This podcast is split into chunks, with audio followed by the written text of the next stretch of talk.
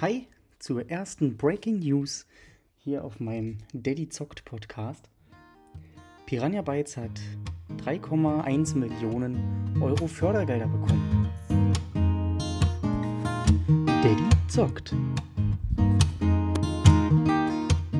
Ja, wie ich auf der Gameswirtschaftsseite gelesen habe, hat Piranha Bytes erneut eine Wirtschaftsförderung bekommen über 3,17 Millionen Euro für ein Spiel namens Wiki 6. Und dieses Spiel soll Anfang 2026 fertiggestellt werden. Das heißt nicht veröffentlicht werden, sondern fertiggestellt werden. Und ähm, ja, wenn man sich bei GameStar oder im Forum umschaut, dann gibt es ja da viele, viele Meinungen zu dieser Förderung und ähm, viele halten die Förderung erstmal schlichtweg für zu hoch. Und ähm, das kann ich auch erstmal nachvollziehen, wenn man bedenkt, dass Piranha Bytes auch für EDEX 2 schon mal eine Wirtschaftsförderung erhalten hat über 150.000 Euro. Aber ähm, wenn man das ganz kurz mal in den Kontext setzt, Piranha Bytes ist ja auch ein Schiff von circa 30 bis 35 Mitarbeitern. Und so ein Schiff muss natürlich auch erstmal gefahren werden. Und ähm, ich möchte vielleicht direkt vorab mal ein kleiner, kleinen Disclaimer geben. Ich habe 2012 bei Piranha Bytes gearbeitet. Ich weiß tatsächlich nichts, was da heutzutage und auch schon in den Jahren, schon seit langen Jahren sozusagen nicht mehr, was dort im Gange ist. Ne? Ähm, das heißt, ich weiß nicht genau, wie viele Mitarbeiter da sind. Und auch damals wusste ich zum Beispiel schon nicht, was die Kollegen verdient haben. Das heißt, heute weiß ich es noch viel weniger. Aber das mal als kleiner Disclaimer vorweg. Ich weiß natürlich auch nichts genaueres. Ich weiß nicht, ähm, was genau Wiki 6 für ein Projekt ist, aber ich möchte ganz kurz meine Vermutungen trotzdem äußern, weil es natürlich eine sehr große Summe ist, die Piranha Bytes da bekommen hat. Wiki 6 steht meines Erachtens nach einfach für das sechste Projekt, was Piranha Bytes mit seiner internen Wiki realisiert. Die haben ja eine Wiki, das hatte Björn und Jenny auch in vielen Piranha Becken TV Folgen auch schon mal gesagt. Das heißt, ich verrate auch kein Geheimnis, dass die mit einer sogenannten Wiki arbeiten. Das heißt, wenn die ein neues Projekt starten, dann wird eine neue Wiki aufgesetzt und da drin wird dann das Projekt sozusagen erstmal konzeptioniert und geplant. Ne? Und ähm, dieses Wiki wächst dann quasi organisch einfach weiter. Ne? Es wird erstmal, werden die groben Sachen angelegt, das und das sind die Locations, das und das sind die Fraktionen. Ne? Und dann wird das halt immer kleiner sozusagen. Ne? Welche äh, Chefs hat die Fraktion und dann welche sonstigen Leute sind in der Fraktion sozusagen, ähm, was sind deren Rollen. Und dann ne, kriegen die einzelnen Personen auch noch Namen und dann wird es immer kleiner und bis hin dann zu den einzelnen Quests, die die einzelnen Personen haben. Und wie man das ja auch von Wikipedia kennt, äh, wenn man sich schon mal auf Wikipedia umgeguckt hat, einen Artikel durchgelesen hat, sind ja da immer Dinge äh, als blaue Links sozusagen markiert, die dann mit den Dingen sozusagen verlinkt werden. Und so arbeitet Piranha Bytes quasi mit so einer Wiki ähm, für jedes Projekt und ich bin nicht hundertprozentig sicher, aber ich vermute, dass Risen 1 das erste Projekt war, was die mit einer solchen Wiki ähm, angefangen haben, einfach weil Gothic 3 war ja bekanntermaßen nicht so perfekt poliert. Ne? Und ähm, das Ding war halt riesengroß und ich glaube einfach, dass äh, die Leute, die dann an Gothic 3 gearbeitet haben, sich halt inhaltlich so ein bisschen verrannt haben. Und deswegen hat man dann gesagt, okay, wir machen jetzt dieses, ich kann es nur vermuten, ich weiß nicht genau, aber ich vermute, es ist Risen 1 das Spiel mit der ersten Wiki, ne? dann kam Risen 2, Risen 3, Elex 1, Elex 2 war dann quasi Wiki 5 und jetzt kommt das neue Projekt Wiki 6. Und ähm, klar, viele vermuten, dass es Elex 3 ist weil Elex 2 mit einem offenen Ende geendet hat. Aber da würde ich mich schon gar nicht mehr aus dem Fenster lehnen und sagen, es muss garantiert Risen 3, äh, Elex 3 sein. Aber ja, ich vermute es auch, aber ich äh, lasse mich da auch gerne eines Besseren belehren. Ja, so, 3,1 Millionen Euro. Ja, was macht ein Piranha aber jetzt mit so viel Geld? Ähm, wie gesagt, die letzte Wirtschaftsförderung waren 150.000 Euro. Und wenn man es mal ganz grob runterrechnet, dann hat das wahrscheinlich für ein oder zwei Monate Entwicklungszeit gereicht ähm, bei 30 bis 35 Angestellten.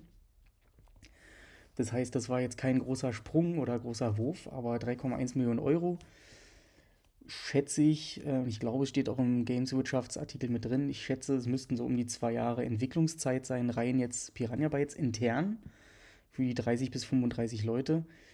Denn auch die Firma Piranha Bytes hat ja diese Förderung bekommen. Ja? Auch wenn Piranha Bytes jetzt eine Tochter von THQ Nordic ist. Das heißt, THQ Nordic hat das Geld nicht bekommen. Das heißt, die sparen jetzt natürlich das Geld und können das für ihre eigenen Kanäle sozusagen irgendwie ähm, veräußern. Das heißt, die sparen irgendwie schon Geld, ähm, weil sie Piranha Bytes erstmal zwei Jahre lang nicht bezahlen müssen. Die können irgendwie mehr Geld in Marketing stecken oder sowas. Ähm, äh, aber ich vermute, oder es ist wie gesagt alles nur Vermutungen, ähm, dass Piranha Bytes deshalb so viel Geld bekommen hat, weil sie es mit einer, hm, ja, sie, vor, sie werden mehr Zeit sich damit, sage ich mal, erkaufen. Ich denke nämlich nicht, dass Piranha Bytes groß wachsen wird. Ne, das wurde ja auch schon oftmals gesagt von Björn und Jenny, dass die gar keinen Bock haben, groß zu wachsen. Es gab schon hunderte Interviews wahrscheinlich, ähm, weil man sich ja damit die sogenannten Wasserköpfe in die Firma holt, sozusagen, die einfach nur noch zum Verwalten der Mitarbeiter sozusagen da sind, statt äh, tatsächlich produktiv zu sein. Das heißt, wenn jetzt die Firma jetzt 35 Leute hat und sich jetzt vergrößern würde auf 70 Leute, hieße das nicht, dass man in der gleichen Zeit doppelt so viel schaffen würde. Ne? Man würde vielleicht nur 20 bis 30 Prozent mehr schaffen weil man ähm, einen viel größeren Verwaltungsaufwand hat der Mitarbeitenden. Und ähm, deswegen glaube ich nicht, dass sich die Firma deutlich vergrößern wird. Ne? Dann wird auch oft in den Kommentaren äh, bei der GameStar gesagt, okay, dann kann man jetzt ja endlich seine technischen Mängel beheben. Aber auch das äh, ist natürlich so eine Sache. Man kann ja nicht einfach nur Geld drauf werfen und dann gibt es plötzlich keine technischen Mängel mehr. Das sieht man auch zum Beispiel an Riesenfirmen wie Amazon oder sowas die ähm, in Entwicklerstudios wirklich Milliarden gesteckt haben, ja, die dann am Ende des Tages irgendwie New World entwickelt haben. Das heißt, Geld löst technisch nicht unbedingt die Probleme, die dann irgendwie im Spiel sind. Ähm, aber man kann sich natürlich mit dieser mehr Zeit ähm, erkaufen, dass man auch mehr Zeit für Fortbildungen oder sowas in die bestehenden Mitarbeiter steckt. Und das, glaube ich, tatsächlich wird schon der Fall sein. Ne? Ob das nun darauf hinausläuft, läuft, dass die Piranhas ihre eigene Game Engine jetzt verbessern oder äh, wirklich von Grund auf neu entwickeln. Oder ob sie tatsächlich äh, in Fortbildungen investieren, ähm, was den Umstieg auf eine neue Engine angeht. Ähm, das halte ich schon für wahrscheinlicher. Wobei diese Games-Förderung kam jetzt natürlich äh, schon, ich schätze mal, circa anderthalb Jahre nachdem die Entwicklung an dem Wiki 6 begonnen hat. Ja, denn LX2 kam ja im März letzten Jahres raus, jetzt haben wir Mai des darauffolgenden Jahres und die letzten Monate von so einem Projekt läuft ja so eine Riesenfirma. Also gut, riesig ist es natürlich nicht mit Ubisoft zu vergleichen, aber so eine große Firma mit 30 Leuten läuft natürlich dann auch ein paar Monate lang zweigleisig. Ne? Es gibt noch ein Kernteam, was noch an Bugfixes und an Balancing-Sachen arbeitet. Und ein zweites Team, was natürlich schon die Konzeption fürs nächste Projekt äh, angeht. Und ich kann mir jetzt nicht vorstellen, dass die anderthalb Jahre auf äh, das grüne Licht der Games-Förderung gewartet haben, um zu entscheiden, wie das nächste Projekt vorangeht. Das heißt, ich denke mal, diese technische Basis, ja, die sie jetzt, äh, sich, für die sie sich jetzt entschieden haben, sozusagen, die Entscheidung muss eigentlich längst gefallen sein. Das kann eigentlich nicht sein, dass die jetzt bis zum Mai 2023 gewartet haben und äh, bis dahin Däumchen gedreht haben. Genau, das heißt, meine wahrscheinlichste Vermutung ist, dass sie das in, ja, in, in Zeit, sage ich mal, stecken. Und das ist gleichzeitig natürlich auch wiederum meine Sorge, denn auch Elex 2 hat ja eine unglaublich lange Entwicklungszeit, ne, wo man ja eigentlich auch gedacht hat, okay, jetzt haben sie Elex 1 gemacht, das war eine richtig geile, solide Grundstruktur. Und jetzt brauchen sie das gleiche eigentlich nur nochmal machen, in einem neuen Setting irgendwie. Da haben sie Elex 2. Und warum dauert das jetzt ähm, anderthalb Jahre länger, als Elex 1 gedauert hat, wo wirklich eine komplett neue Spielwelt auch etabliert wurde?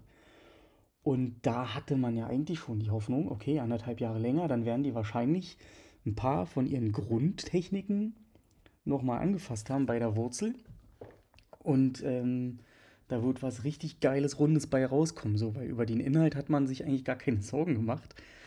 Ähm, und, ähm, sondern eher so um diese technischen Geschichten und dass am Ende beides extreme Mängel aufweist, Damit hätte wahrscheinlich keiner gerechnet. So. Und deswegen mache ich mir natürlich jetzt schon Sorgen, okay, jetzt haben sie zwar mehr Geld und haben jetzt vielleicht mehr Möglichkeiten, irgendwie sich fortzubilden, weil sie mit einer gewissen zeitlichen Entspanntheit an die Sache rangehen können. Das heißt aber lange noch nicht, äh, dass dabei auch wirklich ein besseres Spiel rauskommt. Ja, also nicht nur bessere Grafik, äh, sondern auch bessere Animationen, ein besseres Kampfsystem und eine bessere, besser umgesetzte Hauptstory.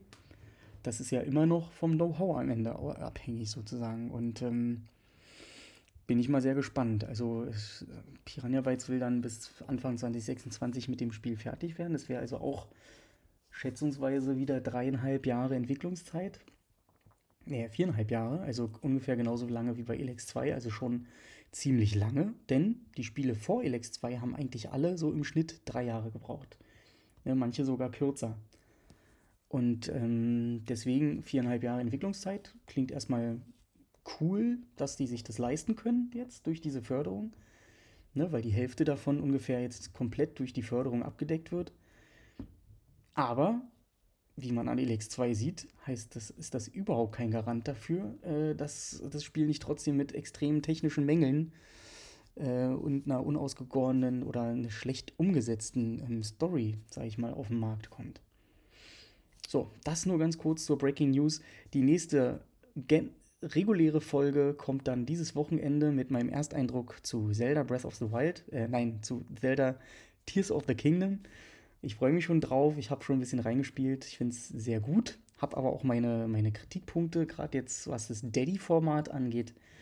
Und ähm, wünsche euch bis dahin erstmal eine wunderschöne Zeit. Ciao. Daddy zockt.